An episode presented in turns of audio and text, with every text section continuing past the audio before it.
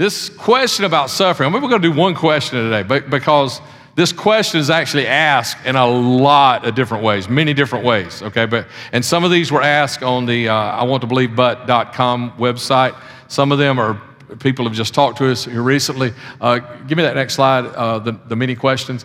You know, if God is all knowing and all loving, why does he allow suffering? Boom. That's the one that you probably hear the most, especially with people outside of the church, people who are really struggling with trying to believe in God. God's all loving, God's all knowing, then why? God's all powerful, then why?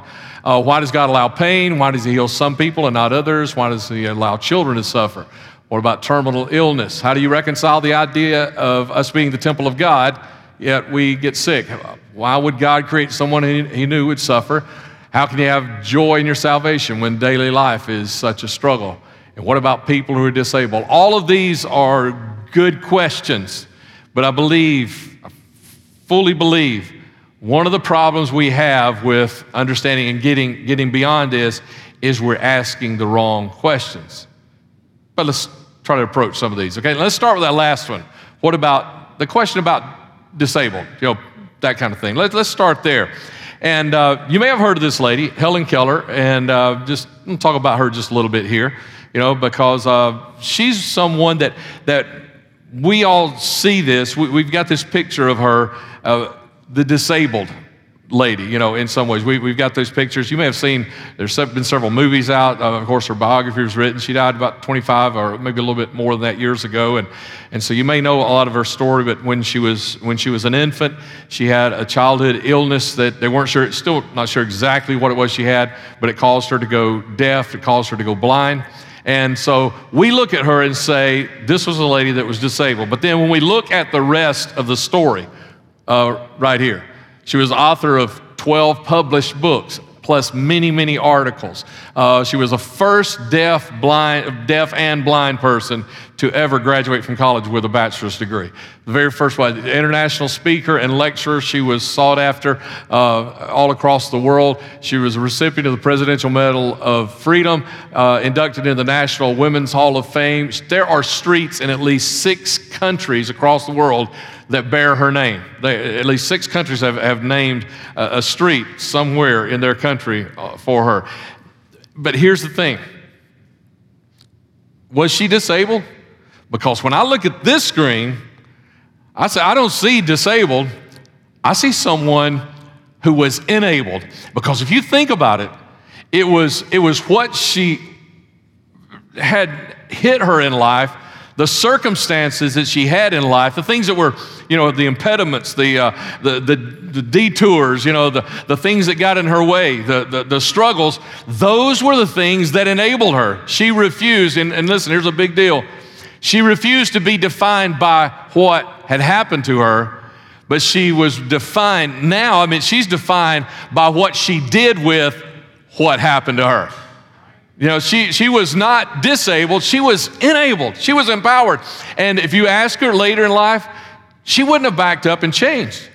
She wouldn't have said, I, I wish I had had sight or wish I had, had, de- uh, had been able to hear, that I wasn't deaf. She would not have been able to say that because everything about her, I mean, if she had not had what we call the disability, you and I, we wouldn't even know who Helen Keller was. We'd have never heard her name. Would never, and, and the people t- today, a lot of the people who are deaf or blind, I mean, they are blessed because of the things that she accomplished in her life. Uh, I, I, think, I think 80 uh, something years that, that she lived, and, and people are blessed because of that. Here's, here's, here's the thing another way to kind of look at this, how we sometimes ask the wrong questions, is I think she knew what Warren Wiersbe wrote in his book, that devotional book that he wrote in 1980. He's written a lot of books, but in 1980, uh, he wrote a devotional book and he called it The Bumps Are What You Climb On. Okay, now he begins this book by telling this, little, this real short story. I mean, it's about like half a paragraph, so let me share it with you. It is a little boy was helping his little sister climb a mountain path. And as they were trying to climb up the path, she said, This is no path at all. It's all rocky and bumpy. And he said, The bumps are what you climb on. Now, think about that. Think about it. You know, when we think of path, we think of, you know, something real nice and pretty and peaceful and serene. Like, you know, the walking path around the Civic Center. You, you ever walk that? You know, and I know some of you run it. I'm not a runner, okay? We were talking the other day. If uh, you see me running, dial 911 because something bad is happening somewhere, right? You know, I'm not a runner, but I, but I, I, like, I like to walk and I like to walk in peace. Like you, you go out here and you get to the little bridge, you know, and you're walking through the trees and everything. And it's just so, man, it's so peaceful. It's just relaxing and refreshing and all that. And so that's what we see as a path. So this little boy, you know, in Warren Wiersbe's book, you know, this little boy, he's uh, uh, trying to help his sister, and his sister, she's looking for a path like that. But the problem is, they're climbing a mountain, and a little sweet, serene path is not going to get you up a mountain. You know, you could ask Justin. He's, you know, he's the, I guess, the rock climber here, here at 2911, and he'll tell you, man, you got to have some bumps to hang on to. And so the bumps that, that we sometimes, you know, we want to curse in our life, those are the things that, that, that help us. I mean, this is what, this is what Helen Keller did. She turned every impediment, every, every detour, everything that was thrown in her way, she turned it into a rock, into a bump that she could hold on to, that she could climb on. And, and so, again, here I think we ask the wrong questions because we have this limited tunnel vision perspective of things going in our And so we're asking the wrong questions. And the question we ask most of the time is why? You know, uh, when we were kids, we asked why a lot, right? Your kids ask why. Why? You tell them and they say, well, why? We still do that. I mean, we do it with God. You know, we're here as kids and we're still asking why. Why did this happen? Why did this happen? Why did this happen? And that's not really the question that we need to be asking. Why doesn't help us. The question we really need to be asking is how?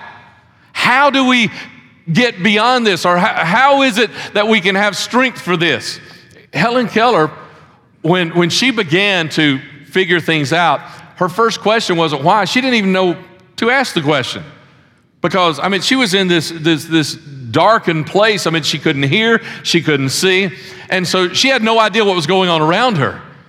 And so she couldn't ask the question why because she didn't know she was different than anybody else. Maybe she didn't even realize what the, the things were that were going on around her. When she, and then when she finally, you know, if you've ever seen it depicted, uh, if you've ever read her biography, when, when, when you see uh, then her finally figuring out the sign language that she was having to feel with the sign language because she couldn't see it. But when she was figuring out the sign language for that word water, the very first word that she got, you know, she was not asking the question why, she was now beginning to ask the question how. How is it that I can start doing something with this life? I can start living a life. I mean, yeah, she probably asked the question why at some point, but that is not, and is that really the most important question? If you're in the middle of a problem today, is the most important question why or is it how? And the, and the thing about it is, we, ask, we want to ask God, why, why, why? And, and the, the great thing is, is, yeah, God's got all those answers, but God also has the answer of how. Of how you're going to make it, of how you're going to get through, of how you're going to hang on. And He's provided all of that in His power and in His anointing. He's provided all of that. And so, so get beyond asking that question because it's the wrong one, I think, a lot of times. You know, because in reality, what is normal? Really? What is, what is normal? And, and, and you know, and, you know, who chose, uh, and because doesn't it seem like that the normal people get to decide what normal is? You know, if you're a little abnormal in some area of your life, you're looking over at normal people, and they, they're the ones that have tagged you abnormal. You know, if you're weird, you know, it's the non weird people that have tagged you as being weird, right? Why do the normal people get to decide what normal is? You know, kind of, kind of thing. And you know, uh, who is? It, like, what is normal? Normal here is different from normal there. Just, just like um, uh, there, there are most cultures, I'd probably say today, at least the ones we're aware of, most cultures think that thin is desirable. You know, being thin is desirable, but, you know, there are cultures who say overweight is desirable. Why? Because the norm in their culture, a lot of them, is they don't have enough money, they don't have enough food, and so to be a little overweight means you must be prosperous. You must have a little extra money than everybody else does. You know, you're abnormal, but in a good way. And so it's, it's even considered beautiful in some cultures. And I could go on and on and on. I could give you examples like that after, over and over and over. But it's because sometimes we're asking the wrong questions. It's like, what, what, what is normal and who gets to decide what normal is and all those things. In, in your family, I mean, if everybody in your family is short, then being tall is abnormal, right? What if everybody in your family is tall, then being short is abnormal? You know, and, and you've ever heard it before, you know, that God only made a few perfect heads, the rest he covered with hair, you know? I can, I can enjoy that and appreciate that, right? So what's normal? If, if most of, you know, in your family, most heads are perfect and didn't need a covering, you know, then for somebody's got a full head of hair in your family, they're abnormal. So, you know, what is this normal thing that we get so wrapped up in? You know, what, what all, what is it, you know? Let me take you to scripture, Isaiah chapter 55, verse 8.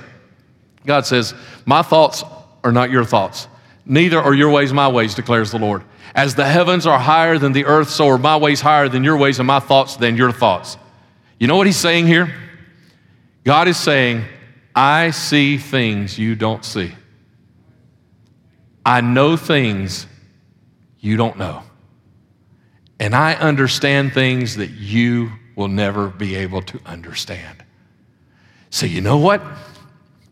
Perhaps God is the one who chooses normal chooses what normal is, and he chooses different for different people. For Helen Keller, her normal, I can't handle her normal.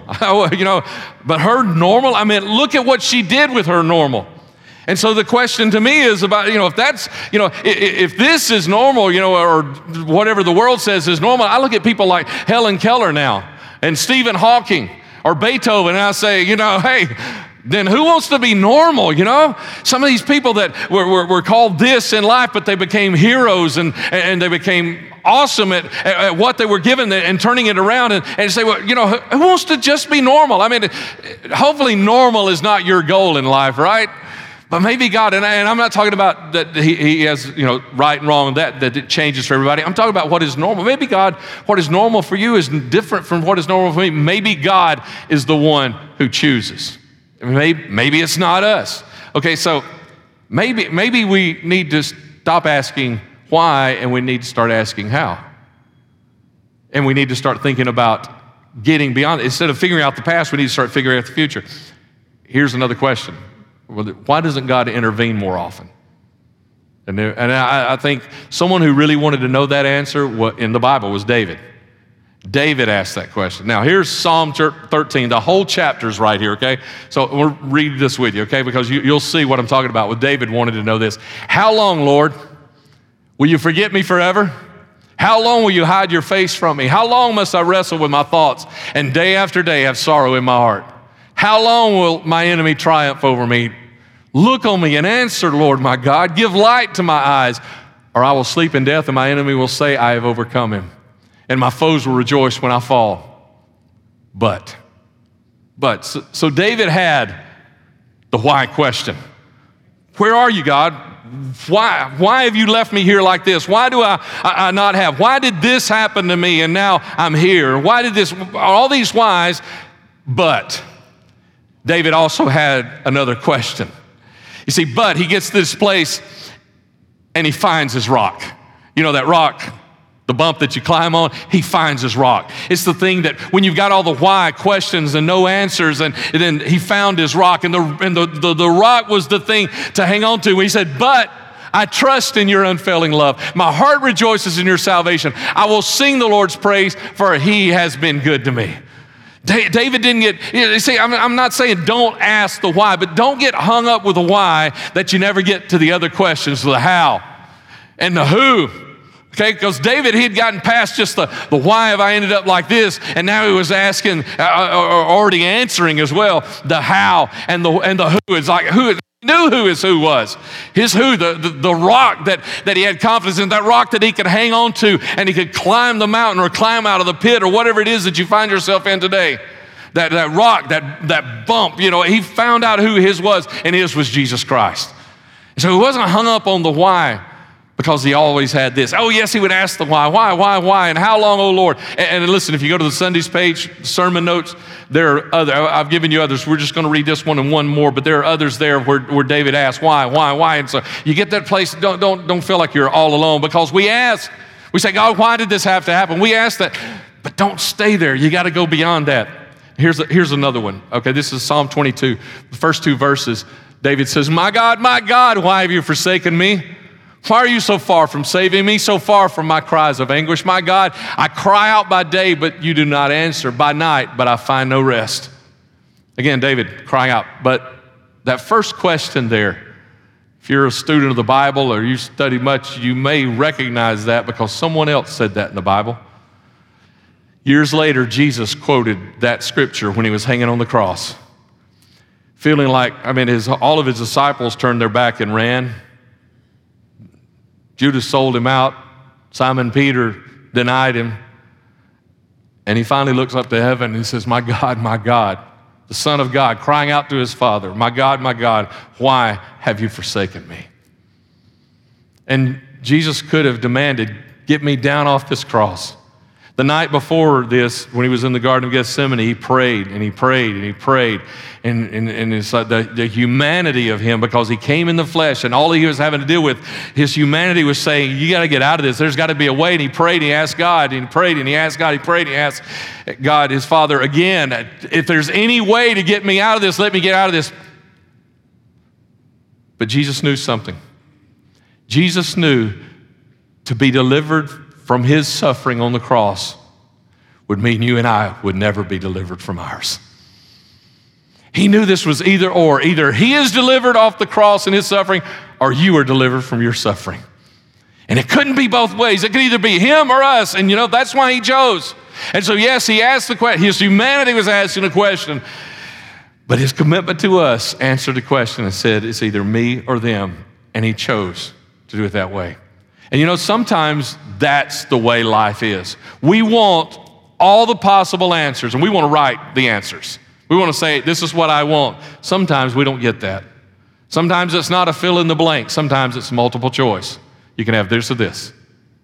You don't get to choose. And when you get to that place, what do you do? Jesus chose the best for us. He put himself back so he could choose the best for us. Because uh, not getting his deliverance from the cross means you and I can have our deliverance from sin and from death. You know, I think part of also what we do is we misunderstand what intervening means. Is because we also see sometimes we see God and we think, uh, you know, our situation and we don't see God. And, and so, where, where are you, God? Because I think that's a, that's a better question to ask. Instead of why did this happen, say, where are you, God? Because See, this is what Jesus saw hanging on the cross. It was hurting, he was in pain, he was suffering, he was in torment, but he realized God is in the middle of this. Why have you forsaken me, God? But then he realized God is in the middle of this. Recognize, realize God is in the middle of this. But give me my next slide up there, if you will, Brad. So here's the thing we either have free choice or we're robots. You see, a lot of times we want it both ways. Jesus knew he couldn't have it both ways, one or the other. We don't get that. We need to get that. A lot of times, we're trying to have our cake and eat it too. But we're either, we either have free choice or God is treating us like robots. He's just moving us around on the chessboard. You know? And we normally want both at different times. You know, most people, we want to call all the shots ourselves. So we want God to give us free choice, let us do our own thing. But then when we get it messed up, what do we do? Now we want God to show up and start moving things around on the chessboard, right? And as soon as things get okay, then we're re- okay, right? Because that's the thing, right? How far do we want God to go? Because at some point we're going to say, okay, God, I got it again. Back off. We want to get back to free moral choice until we mess it up. And then we say, God, show up again. We need you to fix all this. And then he starts fixing it. We get it close up. Say, okay, God, I'm done. I'm ready to get back. It, you can't have it that way. We, we either have free moral choice and God allows us to do that, or he's a God who's moving us around on a chessboard. You can't have it both ways because, because really, who gets to decide? You or me? You know, okay, both of us lose our job, right? The economy gets real bad. Both of us lose our job. And then God starts fixing the economy, okay, moving things around on the chessboard and fixing the economy. And then I get my job back, you know, and say, okay, God, the economy's fine now. I got my job back. You can quit. But you haven't got your job back. And so you're still saying, no, God, you got to keep fixing things. And so God starts fixing some more things in the economy, and which changes other things about the economy. And I end up losing my job again. It's like, wait a minute. Uh, so who gets to choose? You know, who gets to who gets to really choose? Well, let's let the man who said, "My ways are not your ways and my thoughts are not your thoughts." But mine are higher. I know things that you don't know, and I see things you don't see, and I understand things that you don't understand. Let's, let's, let's let him, let's let God decide because he understands. I mean, that, that's, really, that's, really the, that's really the answer here. There are the things. Let me, let me take you to a, a, little bit of a way to explain this. This is something I, I shared with you before, but let me take you back to it. Just last month, we uh, gave over $1,300 to A21, which is fighting human trafficking. Just, let's, let's talk about, let's use that as a backdrop here for just a moment, okay? Human trafficking, you know, where people are kidnapped, children, adults are kidnapped and forced into sex, uh, prostitution, the sex trade or prostitution or porn, one of those things. And if God were to stop that and we were to have our way, which people would we want God to zap? I mean, lightning out of heaven, zap, just burned to a crisp and gone. Which people, okay? All right, uh, how about the abusers and the traffickers, the people who are kidnapping people, the people who are abusing them? Would we, you know, if we, if we were to vote today, we probably would have a vote yes. If God's going to zap anybody, these are the people that need to be zapped. I mean, most people would probably vote yes, zap those people, God. Well, then what about those who profit from the porn? What about those? You know, that maybe they didn't kidnap the people, but they're profiting from the porn. You know what? Probably still most of us would say, yes, yes. Okay, go ahead. You zap them because they're profiting from the porn. But what about those who purchase the porn? No, no, no, no, wait a minute. I know somebody who purchases porn. Wait a minute, wait a minute. Now all of a sudden, if we vote, do we want God to zap all of those who purchase pornography? Do we want that? Now there's not quite as many hands going up and saying, yes, zap them, Lord. But let me give you a fourth one. What about those who create the demand for advertising on porn websites by clicking on the links? Because when you click on a link, it gets counted, and that creates more advertising dollars for the people who own the, the site, which creates more need to have more people uh, uh kidnapped or tricked into being in, this, in, in the trade. So do we want we want God? Now wait a minute, preacher. Now you're meddling a little bit. You know, because but with these others, you know, uh, especially those first two classes of people up there, you know, those were nameless, faceless people involved in some kind of organized criminal activity somewhere. You know, I, I don't know those people, but now, no, now, preacher, you're talking about people who live on my street or live in my house. And you see, here, here is where, again, we see things differently and we, we want to we wanna judge God because God isn't, you know, zapping the people that are doing the wrong. But here's the reality is we would vote to zap the ones that are, come on, right? Wouldn't we? And we'd be a lot more gracious with those people at the bottom. Yet if the people at the bottom would just quit clicking on the links, the people at the top would go find something else to do to make money because there would be no industry. There were, but but see, we don't see it that way, do we? Because we see people and we see faces, and but but God is down looking at all of this, and God see, see here's here's here's the way I think this is working, is and it's broke, the way we work it, is it's easy to question God from the cheap seats. You know what the cheap seats are? You know the nosebleed section. You know, yesterday there was a practice game down in Tuscaloosa, and a lot of people were there, but most people Probably didn't have to, nobody had to sit in the cheap seats yesterday. The place wasn't full. You sit in the cheap seats, though, I mean, you don't know a whole lot of what's going on. You know what the down is, you know how many yards they got to get to, and how much time's left in the game, what the score is, that kind of stuff. And you're seeing people move around, but you're missing, unless you got good binoculars, you're missing what's really going on. Uh, okay, and I know somebody's saying, okay, you're going to give a sports analogy, you're going to lose me. No, I, I, think you can get this. Okay, so stick with me here, all right? So the game's going on, all right, and, and you're watching it, your team's on offense, and all of a sudden, you know, all you can really tell is there's a middle linebacker, he comes right up the middle, nobody touches him, and he just creams your quarterback. And so now you're like, ah, you know, I, can't believe that lineman let him through and he didn't block him. And, and, and, now you're like wanting to, you know, yelling for them to make him sit down. And maybe people around you are cursing, you know, cussing, sit him down. And hopefully you're not, especially if you're wearing your 2911 t shirt. But you're like saying, hey, you know, he, he's not doing his job. Put him on the bench. Put him on the bench. And the thing you don't understand is that maybe the coach was making some adjustments, and so he told that lineman to focus on someone else, but he forgot to make other adjustments. And what he, one of the things he forgot to do was to make an adjustment for, for a delayed blitz from the middle linebacker. And it, had, it was not the lineman's fault, was it? No, it was the coach's fault. Or, or maybe you've got this, you've got this uh, you know, Heisman candidate running back, you know, that, I mean, he's running over everybody. And today, I mean, why, why aren't we handing the ball off to him more? I mean, he's not even in the game half the time. And now you're mad at the coaches and everything, but maybe you just weren't listening to the radio before the game to hear that the star running back's had the flu all week and he's only about 75%. And so the coaches are holding him out, hoping to save his strength for the end of the game. You see, that's what it is when we begin to question from the cheap seats because we don't know everything going on. And that's what we do with God. That's what we do with God. God has got all of this myriad of layers of human interaction and problems going on in the world that He's having to deal with, and He sees things we don't see. He knows things we don't know, and He understands things we could never understand.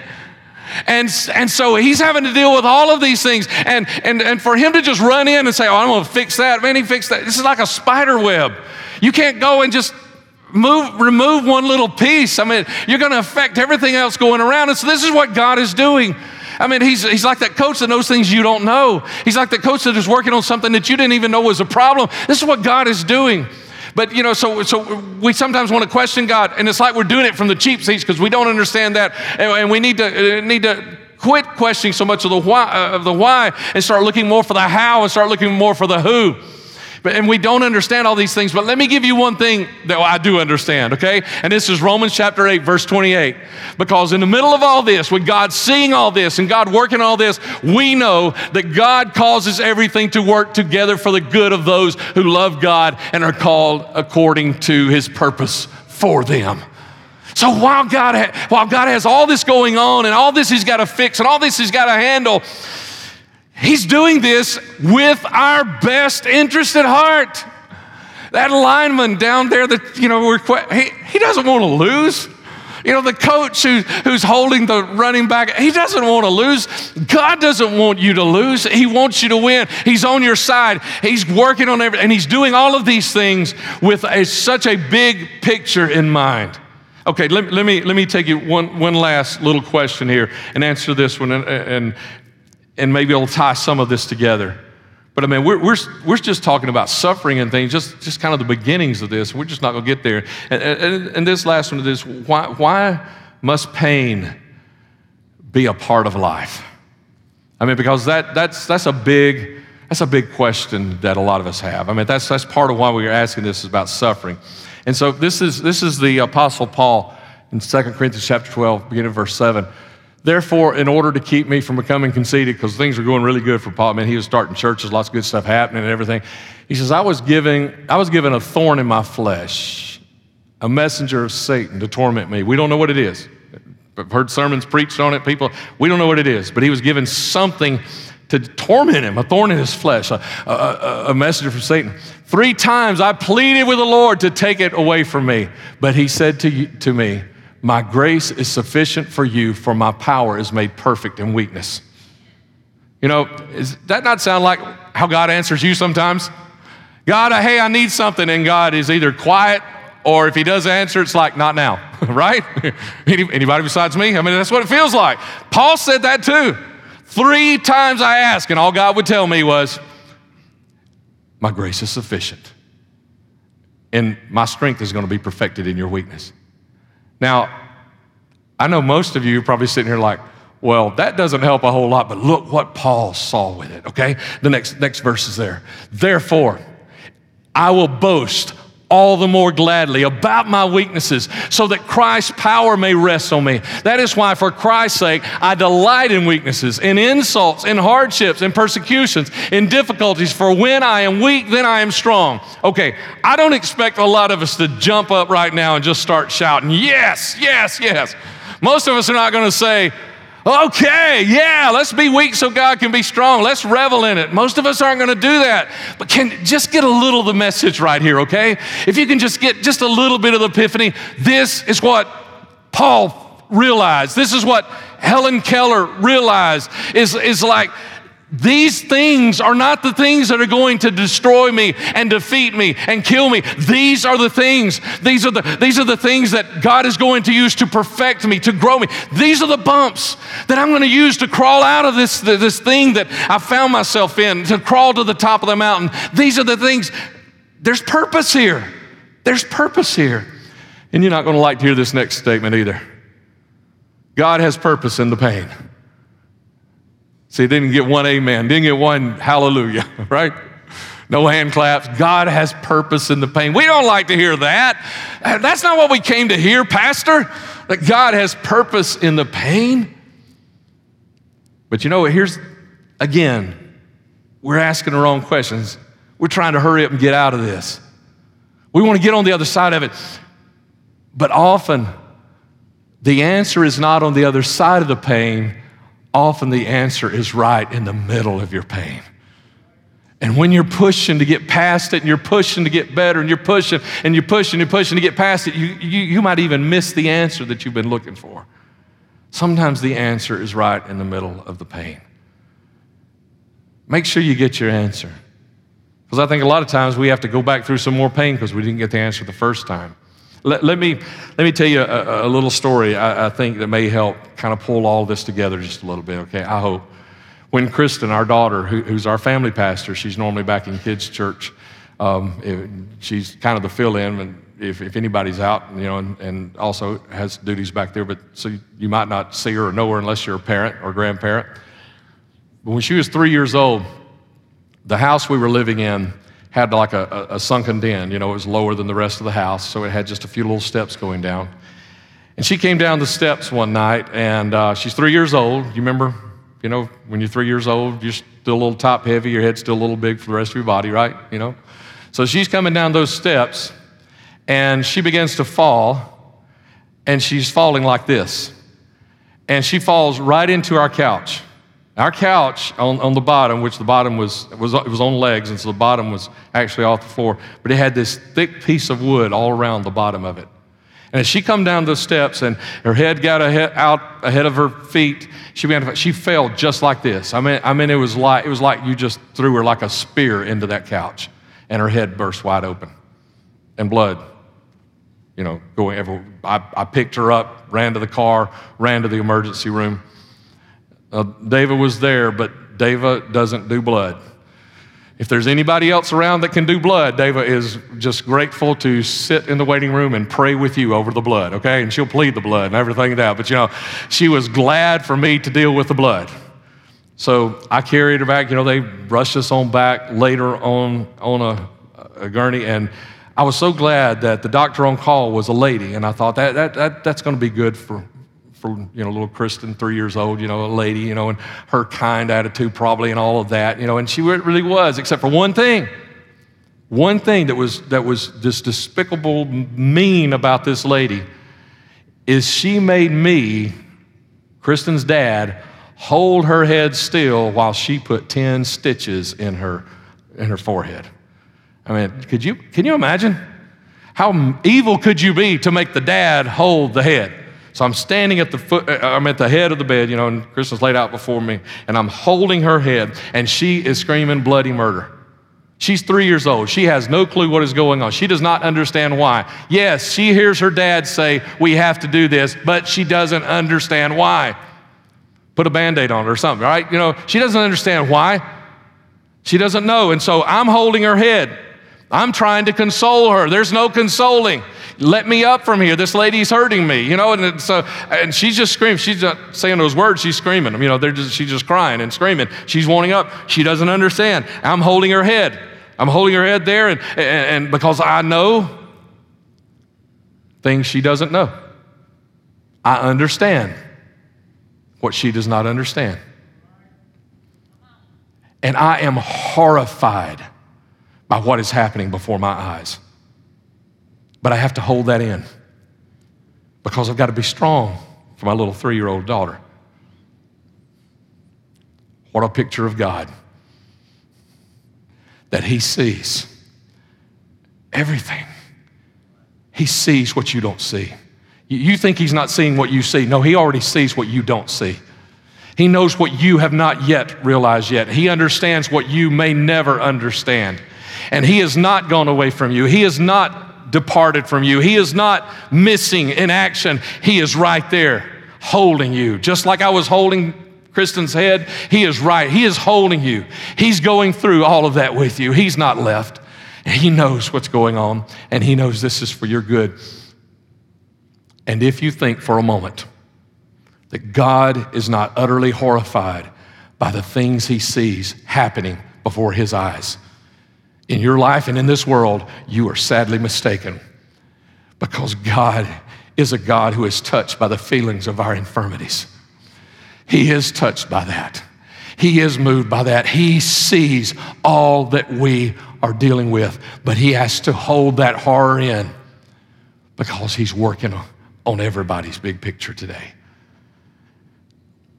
I want to tie it just a little bit more, just a little bit, but I want to do that with you at the front. So, can I ask you if you'll stand and come to the front? And if you're a first time attender, we like to close around front with a final song and a final prayer. And if you're comfortable joining us up here, we'd love to have you join us. So please come if you will.